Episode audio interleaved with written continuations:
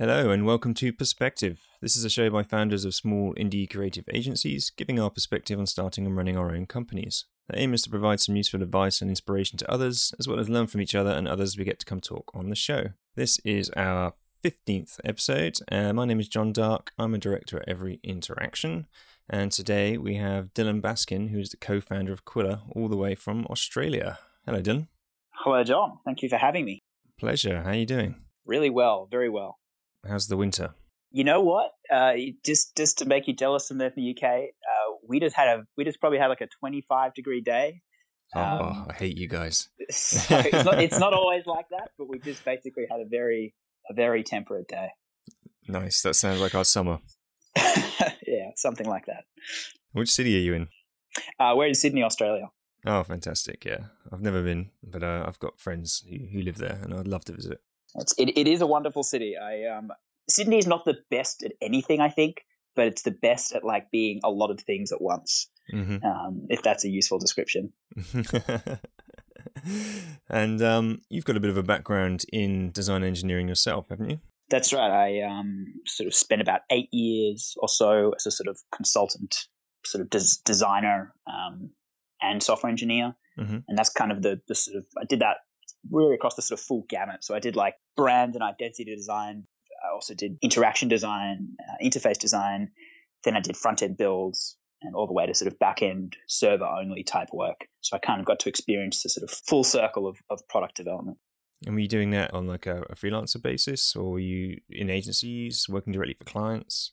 So yeah, I, I probably spent about six months or so working for someone else in my life. The rest of the time, I've always been working for myself. Nice. I think the reason is, uh, and this is just like pro tip for anyone trying to hire into an agency. When I tried my hand at agencies, they would only they would I'd get hired as a designer, and and I'd be like, okay, but you know, just caveat, I'm also an engineer and would like to be involved. And they were like, yeah, yeah, no worries. And then they'd sit me over in the design team, and I'd never see an engineer. And then conversely, I'd get hired as an engineer, and I'd be like, by the way, I'm a, I'm a passionate designer and want to be involved. Yeah, yeah, they'd sit me in the engineering team and I'd, I'd never see design. Mm-hmm. Um, and that became very dissatisfying very quickly. And that was, I guess, a large part of the reason why I left agency world. Yeah, agencies do tend to, uh, at least they used to, separate those disciplines out quite distinctly.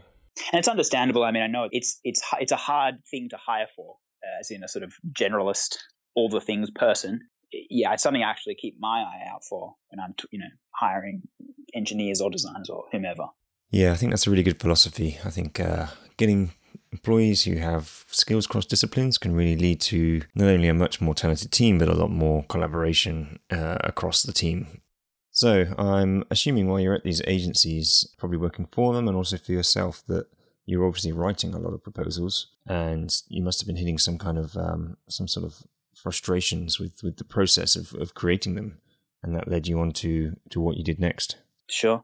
Yeah, look, I, I guess the, the sort of proposal game. So for me, you know, I was a one man shop, but sort of in, in the latter half of my career, I was working for giant multinationals, working for government, I was doing sort of big contracts, and that was cool. But to get the proposals out the door on a contract of that value was very challenging because I knew for a fact that my competition was a 50 man agency or, or a 20 man agency. So it had to be a really compelling proposition for why they should choose me as this sole operator versus these other guys. And so I, you put so much effort and time into trying to improve the caliber of client and get to that next rung. Mm-hmm. It's one of the few things in business that you get this crappy trade off of huge amount of energy, huge amount of investment, potentially no gold at the end of the rainbow, you know, because maybe someone doesn't they say, great proposal, but look, we're not going, we're not going to go with you. And you've just wasted four days of your life. Mm-hmm. For me, that that was a big frustration. As my caliber of client got better, and I kept wanting to, you know, get bigger and better and bigger and better. More and more time got sunk into these proposals and trying to make them, you know, world class. But then I, you know, only landed one out of eight, one out of eight, one out of ten of them. So that for me was a major frustration. Was like, how do I produce this stellar collateral really, really fast without having to sacrifice that that sort of time cost. I imagine everyone listening now can sympathize with that. Yeah. And the other thing for me was, you know, one of my sort of like hacks to try and jump ponds, you know, go from a little pond to a slightly bigger one to a slightly bigger one in terms of clientele. Because I was both designer and engineer, I used to make these like tailored pitch websites And I'd certainly probably actually credit that with actually getting me out of my first little pond. mm-hmm. You know, my little pond of, you know, friends and like, oh, I, I'm doing some web stuff. Instead of jumping out of that little group of, of clients, yeah, was building these sort of custom pitch websites that encapsulated what I was offering. It was designed and it was engineered by me for their express purpose of landing this job. And that was pretty powerful in, in sort of getting bigger and better clients. But then there was even huger time cost to executing. And these were things you were building and coding by hand. Correct. Well, uh, basically, there was just you know there just was no other option. I could have made hundred Squarespaces, mm-hmm. but if you know if you know anything about anything, you're like that's a Squarespace site. Like you know, I can do that. It's also a rather expensive strategy. mm-hmm. Yeah. So that's that was sort of I guess the sort of frustration I felt in the sort of proposal space. Great. And then that was obviously the genesis for for Qwilr. Quite right. Yeah, Qwilr came entirely out of just a sort of natural uh, need for me to basically try and get this these high, you know, um, great looking websites produced quickly and not sort of yeah incur that time cost tension between not landing a proposal and you know getting it across the line. And it started life as like a totally internal horrible tool that produced one website, which was my web, you know, sort of pitchy website, and it could only be controlled through a series of command line, you know, terminal arguments so it was it was very much not a product. Well, that's perfect. That's a that's a true MVP, right? Oh, it was the most it was the most minimal of minimal products. Um, but yeah, I mean, as the more of these I produced and the more sophisticated that internal tool became, the more I started getting people, you know, the companies who, who I was pitching at being like, hey, this is awesome. How did you do that? You turned it around so quickly. Could we do that? And I'd I'd actually done a business when I was 19, and that that business went pretty far, but not far enough. And it was a hard experience. I, I discovered doing product was a really really hard thing to do.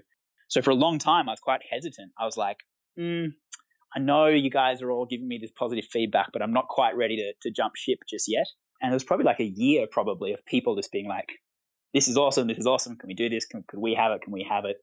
Before I sort of ticked over and decided, all right, let's productize this command line creation I've got. Fantastic. And so how how did you get it from there to, to being something that you could ship and let other people use?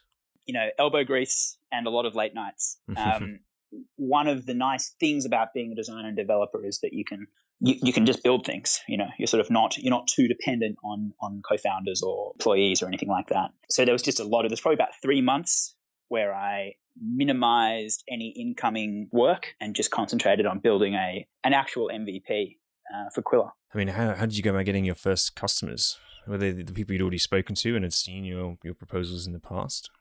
Well, the the funny thing is that the the people who had said they'd love to use it were gigantic multinational you know design organizations that reported to some global head office oh, that's handy so at the time it was like look I, I don't think this is really gonna it's not gonna integrate with your sap oracle database okay so no we actually started much much smaller and we said you know, I was coming at this from a sort of small business perspective.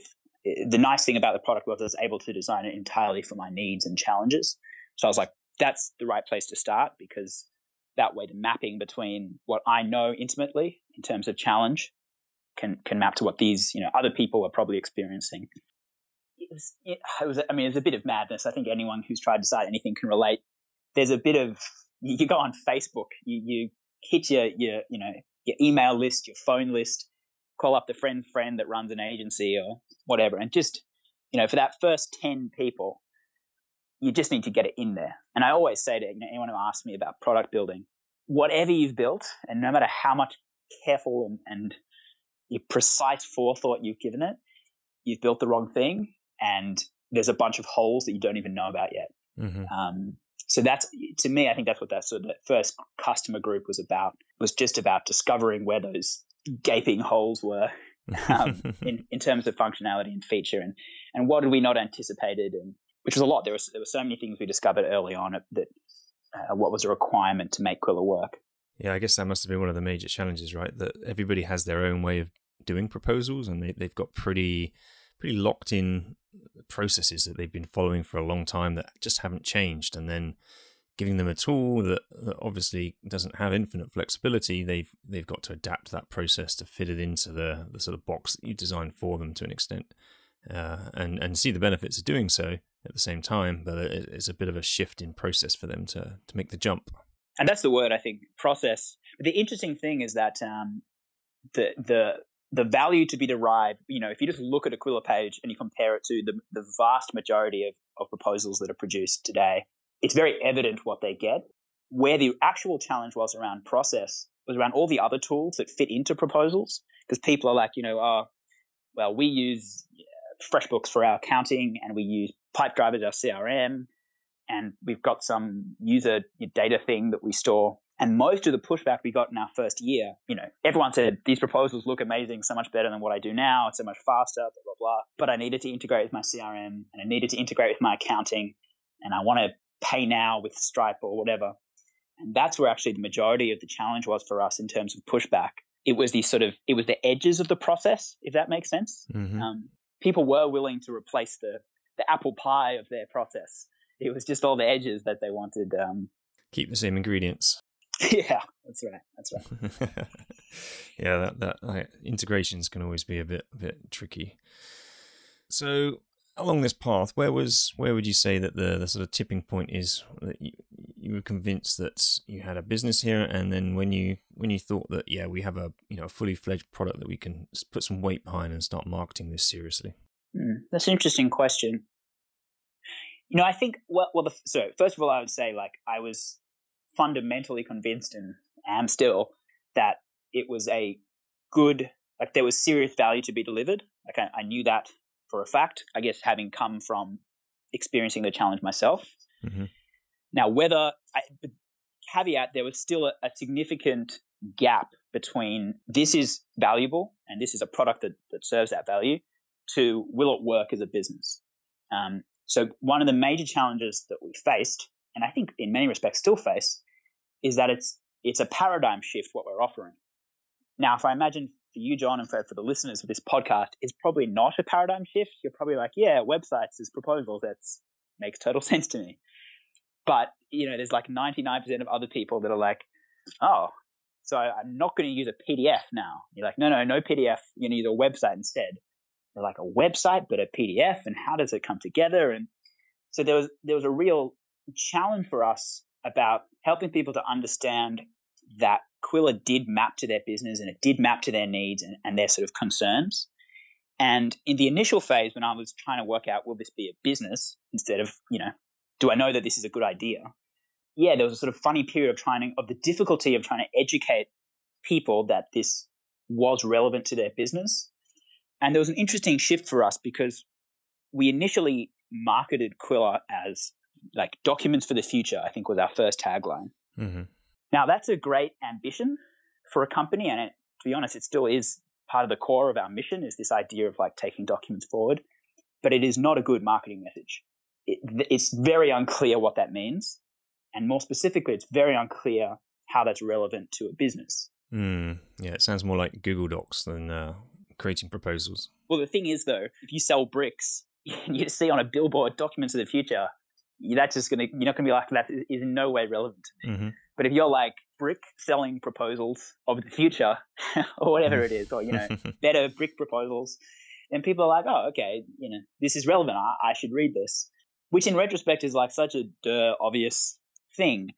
But at the time, perhaps because we were still grappling with both what is the big vision and, and how we should be communicating that vision specifically. Yeah, there was a real challenging series of months where it was hard to get people on board because we were having a hard time explaining why they should care. And how many how many different industry verticals do you do you think this is applicable to? Because obviously you're from the digital agency world. That's that's where we live and where I assume most of our audience are also from as well. Sure. But I I can imagine the applications of something like this go pretty far and wide.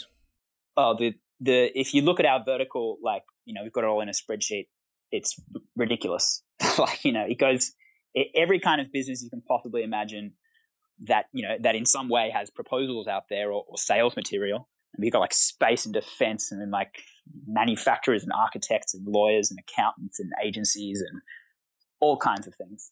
I guess you could even take it all the way down to the, the other end of the spectrum and go like builders and plumbers and anyone who needs to provide a cost to, to present to a client or a customer.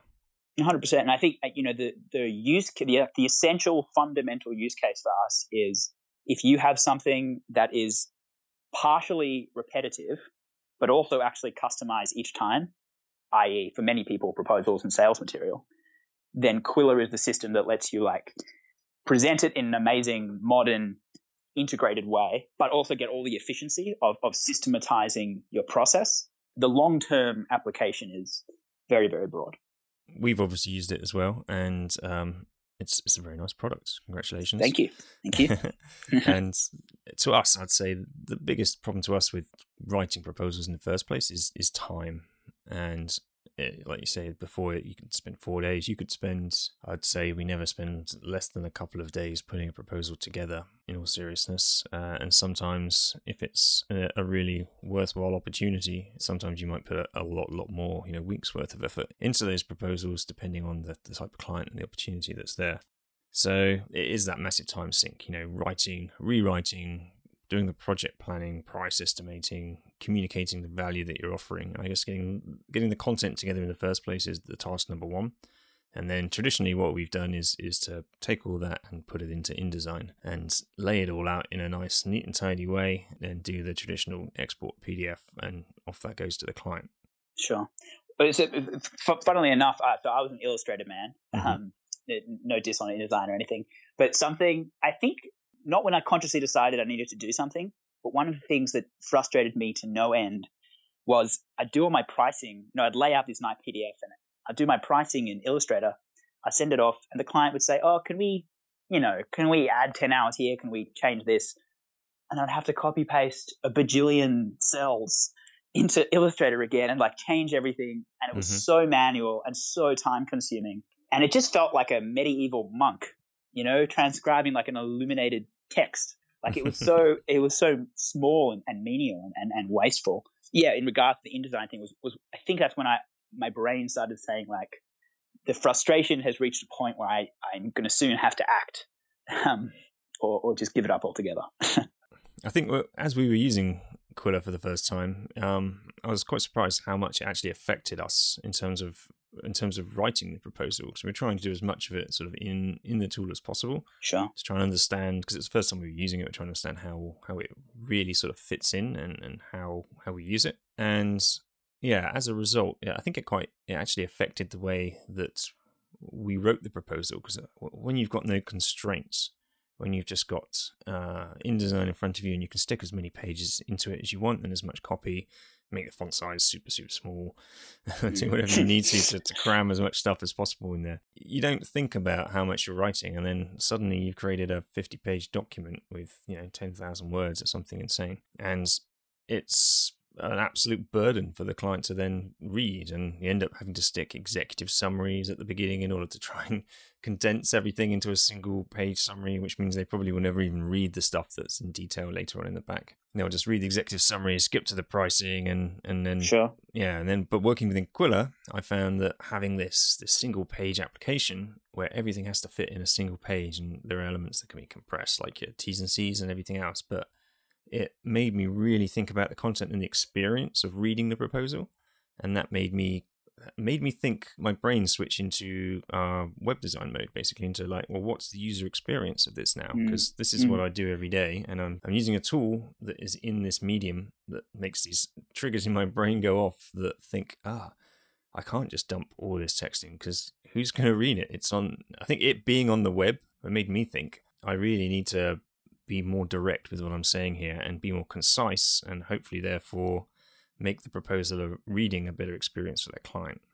And that's the thing I think, you know, a big part of Quill I think is just an is just a great benefit is that not only are there lots and lots of great reasons for you as an agency to use it, but maybe the best reason to use an agency is that the receiver they just have such a better time uh, with a web page. Like, as in, if they open up your beautifully designed PDF that you produced on InDesign, and they open up on their mobile phone, you know, what are they even going to see? Like, unless they do that annoying zoom and zoom and twist and zoom and twist game, mm-hmm. they're probably not really going to have a very satisfactory sales experience. Certainly, absolutely not. You know, and if you're linking to stuff and they have to they keep getting lost on their phone, like it's not it's not great. But then if you take the sort of web centric sort of notion yeah, the, the actual read, the actual consumption experience, and experience is the totally the right word for it. It's just on another level. I mean, it is. It's like you know, PDF versus surfing the web. Uh, they're just not comparable as user experiences. and it wasn't just a direct translation. Like uh, an analogy I was thinking of is magazines that, that publishers used to make when when magazines started to go digital. And they just they just took the print version and mm-hmm. stuck mm. it on in into a digital form in exactly the same structure, and published that to iPads or whatever. And in doing so, created a pretty poor experience. And what's won out over that in the end, those have pretty much died off because they're no different to the print version, except you don't you have to carry around one thing um, it seems like the web has won out over the over the, the printed material or even yeah. the magazine format in general because they write things slightly differently for the web to make them more web friendly and the whole experience is, is just better. Sure. And it's it's funny because my instinct was not, hey, I'm gonna go build an entire documents of the future platform. You know, that wasn't like my original impetus. And I searched around and I was like, where is something that lets me work document like without the frustrating constraint of the like history of documents, i.e., it comes in a little A4 size uh, and it's not responsive. You know, all the other strange constraints of of document tools of today that are more about design legacy.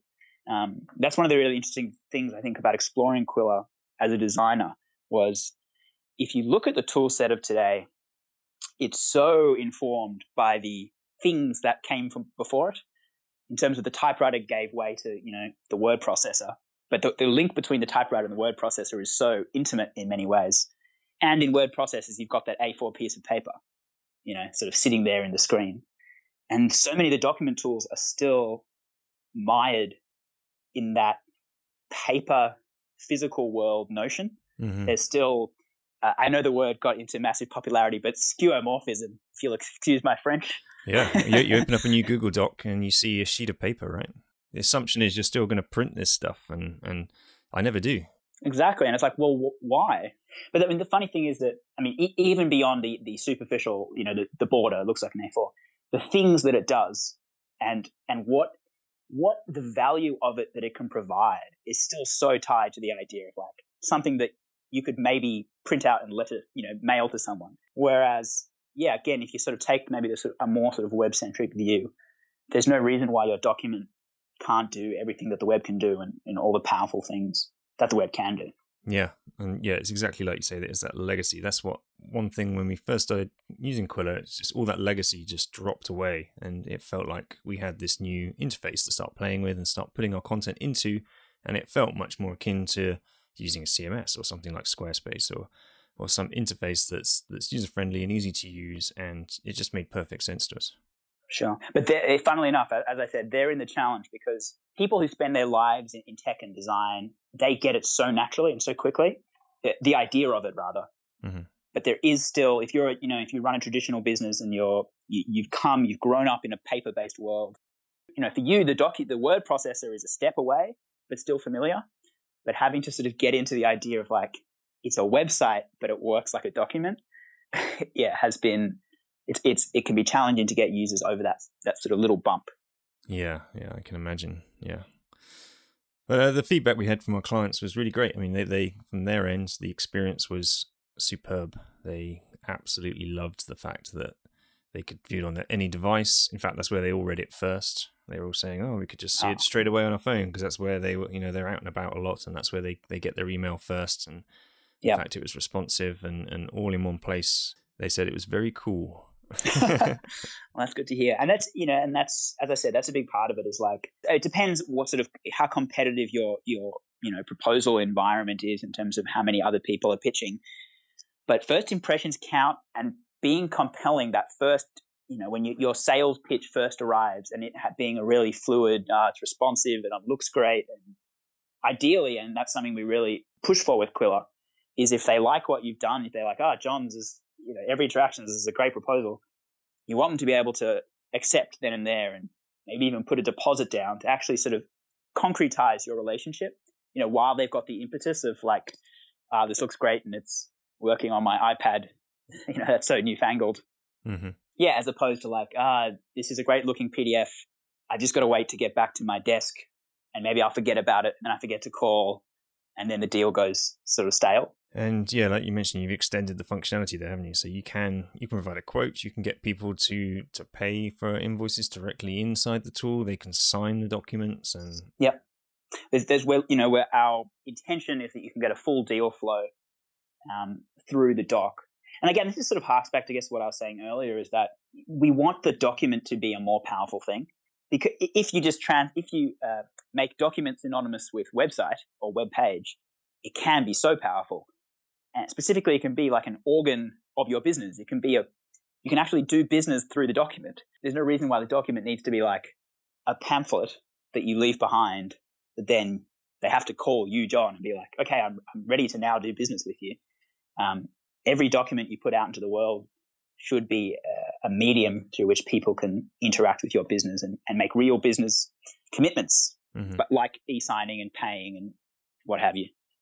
Yeah, I mean, yeah, that's how we, in the past we've always just done the PDFs and then we stick them through an online service to sign them once people have agreed that it's it's what they want to do, and then they'll they'll sign it through a separate service. But it's still quite clunky and it isn't integrated in any way, and and there's still and then we've got to raise an invoice and then send that to them, and that's in a different system. And well, it's it's re- it's it's retrofitting. I think that's the that's what we see when we see documents. Is like there are all these services to try and add features to the document. But as designers, I think the right insight is maybe the document is broken, or maybe maybe it's the document that needs to change, not all these sort of bolt-on things to try and like wrap a PDF in a service that gives you analytics and wrap a PowerPoint in a service that lets you e-sign, because it's actually the it's it's the the PDF and the PowerPoint themselves that are lacking the feature. Another thing I found that is because our existing process was so much of a time sink. Obviously, there are, you get jobs and quotes come in of varying scale, and there are ones one end of the scale that are enormous and, and require a very lengthy response, and there are some things in the middle, and there are some things at the bottom end of the scale that are always a little bit smaller. Uh, and for those projects, we because of the amount of effort involved in getting a proposal together, we generally in the past haven't done that for the smaller clients. They've had sure. a worse experience, and what we've done is we've just you know informally agreed over the over the phone or in writing then via email just to confirm what we what we agreed. Then just send them a like single page contract referring to that email to them. That's not a great experience. Like just just getting an email and and trying to sign off on you know a few tens of thousands of pounds worth of business that it seems a little seems a little rough, I guess, from their perspective. Whereas if you could sure. give them a similar experience that you could give to everybody else, because the, the time that it takes to do so is is comparable to almost writing an email, then yep. that's also fantastic for for everyone who's using it. Yeah, and that's very much you know like you know right now with Qwilr, I mean, you, I hope you sort of you've experienced these games. You can just clone a template, so you're already like ninety percent of the way there. Change a few things, and, and then you're sort of ready to send. We've already implemented something called the Blueprint API, which is basically like merge fields, basic merge tags in email, which is, you know, take a template and here is uh, either something from my CRM or, or a spreadsheet that can automatically go and dump in the fields. But where we're actually looking to go in, in terms of time saving, in terms of getting these things out as, as quickly as humanly possible, is more about encoding business process. So I think one of the frustrating things about running an agency and running a sort of service based business is that your business processes are pretty clear. Like, you know, you guys, uh, you probably get a small, you know, medium sized proposal. And you go like, okay, well, when we get those, we normally do A, B, and C. We'll use this type of content and we'll, as a starting point, we'll price it around here. But all of that lives inside human heads. Mm. And there's no, it's very hard to actually encode that into a, a system to actually, you know, to actually automate that. And a big focus with Qwilr, now that we've sort of got this really nice document producing website super tool, is to help people start encoding their process so that they don't have to keep repeating themselves, as in things that they know mechanically. Uh, okay, well, this is a small project, and so I'll, you know, arrange it like this and use that template and start trying to leverage the fact that people have this in their brains so that ideally, of course, ideally, it's a button click which gets you 98% of the way. You customize the few things that really do require customization and, and you know, thought, and all the rest of that stuff that can be mechanically replaced is automated. Um, and we're hoping to bring out some cool features in that respect, uh, probably early next year. Fantastic. So, having seen as many proposals as a man like yourself has seen, any pointers for our listeners on, on how to make a winning proposal and, and create that great experience for the client? Well, I think uh, I mean you, the audience for this podcast is probably ideal, as in uh, preaching to the choir in some respects, but it has to look fantastic. I think it should look fantastic. I mean, obviously, if you're a designer, graphic designer, or anything like that, it needs to look fantastic. But it should look fantastic no matter what. I think there's so much subliminal power, uh, so much subliminal messaging that happens with a well-designed, nicely gridded document versus a total hodgepodge and like terrible line height and everything's amiss. Mm-hmm. In fact, there is a study, and I, am not going to be able to. I'll have to see if I can look it up for you about people's. You know, people were flashed a website for or, or an image, I think, for some number of microseconds, and they immediately form this sense of how professional, how well resourced, uh, how trustworthy the site or, or the information is. So I think good design is like a must. Now, of course, I'm sure everyone listening to this podcast already agrees with that. Something I do think, though, is, is valuable, and I will often say this, and it certainly worked for me, was about data driven success stories. Mm-hmm. You know, so if you did a job and they were looking to improve, you know, some particular aspect of their company, it's great to be like, okay, what's the baseline data like right now? You know, and let's say it's they sell towels. They're a towel sailing factory. It's a good business. Yeah, it's great. Everyone needs towels. Towels never go out of fashion. you know, and they say, okay, for every, you know, every hundred people that pitch up at our towel factory website, you know, we, we convert 20 of them. And you're like, okay, great. That's, that's your baseline. You do this project, uh, you implement it, and then, you know, you record the data out. And let's say, you know, it goes up to 40, 40 towels. And now you've got this like concrete improvement in their, their towel sales. But once you can tie your work to a, a like really concrete number and a really concrete improvement, it helps you to justify the cost that you're giving to this this new client because you can say, hey, look, if you're doing half a million dollars in typewriter sales, um, actually no typewriters, they're gone. mm-hmm. Cupboards, you sell cupboards. Here's what we provided with these other guys, and here's like a, a backed up concrete data story of how we improved it. You know, imagine what that's worth to you if we could improve by 20% or 10% or what have you. So I think that's, that's really important. The other thing I think is valuable in a proposal is a, kind of a collaborative sort of story. Um, I don't know if you remember, there was a great design agency called Teehan and Lax. Mm, yep, joined Facebook. That's right. That they had a wonderful way of doing their their sort of projects we've worked on, which was a kind of warts and all rundown of of the project. It gave some reality to what it's like to work with them, and they always ended, of course, with their successes. But mm-hmm. it made it clear and evident what the reality of working with them would really be like. And it was kind of story driven, wasn't it, to an extent? V- very much so. But it, it was very uh, business orientated. Mm. But it sort of revealed, like, you know, having this challenge. We thought about this experiment. We went to the extent of even doing building it, uh, but then we realized that so and so and blah blah blah. But it really it showed you how insightful they were, and it showed you how they drew out the insights from the challenges and and their proposed solutions and then finally got to this wonderful success metric at the end. I just certainly found that very compelling, and it's something I try to incorporate into you know all my proposals when I was writing them. Was here's the case studies I've done before. Here's the big data driven, like look, I raised the thing by thirty percent, and then there's actually a discussion of what the project was like, how we uncovered the the the critical you know point we needed to change, and yeah, I think I think that got a, a lot of people across the line that otherwise might not have. Yeah, that's really great advice. Good to hear as well, because that's exactly what we're doing. Oh. we're redoing our website right now, and we already do this sort of success metrics uh, thing. But um, yeah, we're, we're trying to take a more story story driven approach uh, to explain explain the process and what happened along the way, rather than rather than just simply showing the results. Well, I think, and I think it can be not disingenuous. I think it can feel disingenuous when there's a sort of, you know, they gave us some money, X happened, uh, success metric. I think this gives it gives people more confidence, maybe, mm. and more perhaps empathy is the right word.